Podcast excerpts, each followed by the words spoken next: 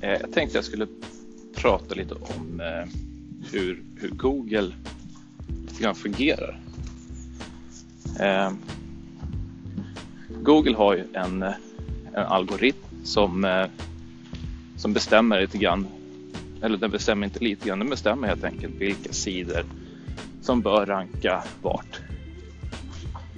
Och eh, man får ofta höra då att eh, om man tittar på över 200 punkter eh, och eh, men så här är det också att alla punkter väger inte in lika mycket.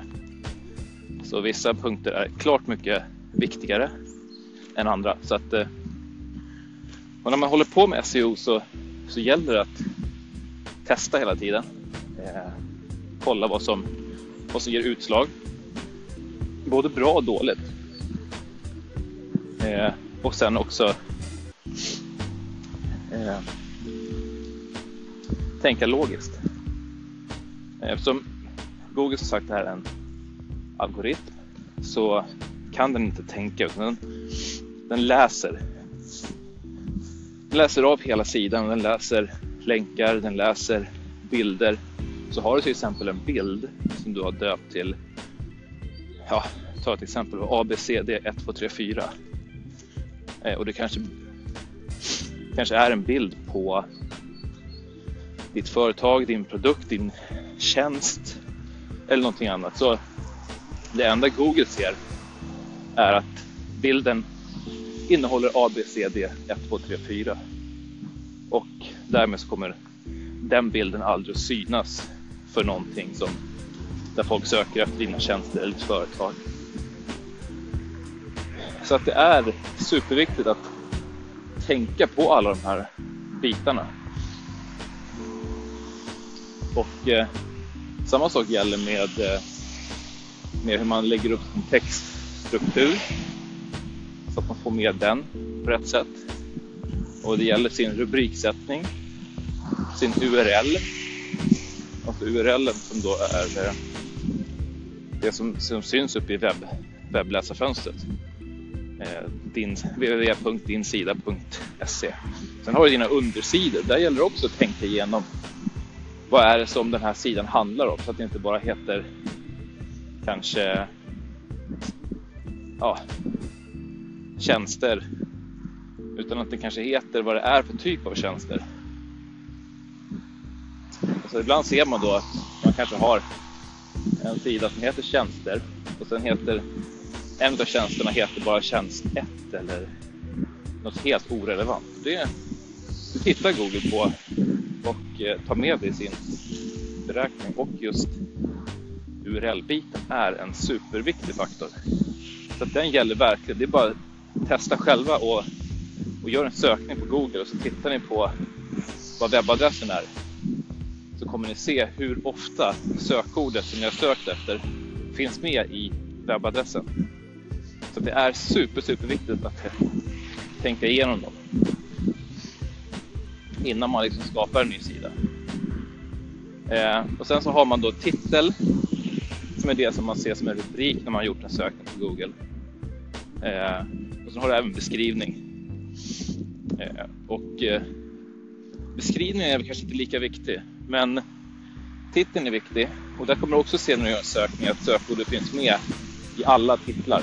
Alla rubriker har sökord med ett stort sett. Eh, och sen beskrivningen, där måste man också tänka konverteringsmässigt. Liksom vad är det som... Det ska vara en text som lockar till att klicka in på sidan. Och eh, det gäller också generellt på hemsidan kan man säga. Eh, all text du har på sidan kan inte vara liksom trycka in sökordet du synas för för mycket och det här ser jag på stora, alltså på byråer, större byråer som, som jobbar med det här. Eh, som använder det på, det går knappt att läsa, det låter som att det blir jättekonstigt att läsa texten när man läser bara för att det exakta sökordet som då företaget vill synas för står med utan någon typ av om.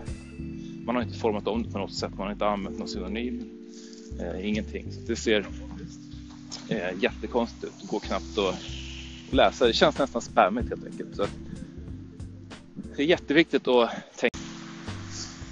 Utöver det sen att man har sin sida eh, optimerad on-page så finns det också en off-page bit.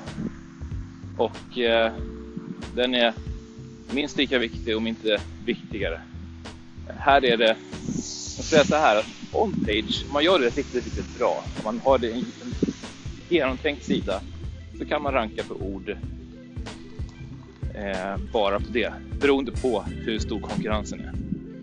Och det är, som, det är det man gör då som en SEO-byrå, att man går igenom, analyserar, tittar på sökorden som företaget vill synas för, tittar på vad finns det för mer för varianter av sökord som ska kunna ranka vad finns det lättare? Eh, hur ser konkurrensen ut för sökorden från andra företag? Och sen så gör man i alla fall så, det är så jag jobbar i alla fall. Eh, och så gör man en beräkning på vad det förväntas kunna kosta för att lyckas eh, ranka hur pass mycket jobb det, det är. Eh, sen har man då off-page-biten som är, eh, man pratar om eh, länkar, inlänkar från andra sidor. Det kan vara bloggar, det kan vara ja, alla typer av andra hemsidor som, som länkar ut till din sida.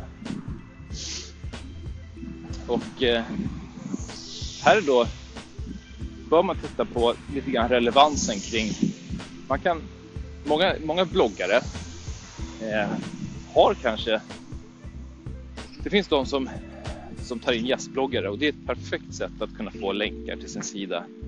Eh, oftast då, det bästa är då att hitta något som är gemensamt med, med det du säljer eller den typen av tjänst du har, produkt och eh, försöka hitta någon blogg som pratar om ungefär samma sak. Skriva någonting som är av värde för den som läser, inte bara någon stor säljpitch, för det kommer inte vara intressant för den som har bloggen heller att lägga upp. Så det ska vara någonting som är, du är säkert väldigt duktig på det du gör, eh, Jag har stor kunskap kring din produkt eller din tjänst.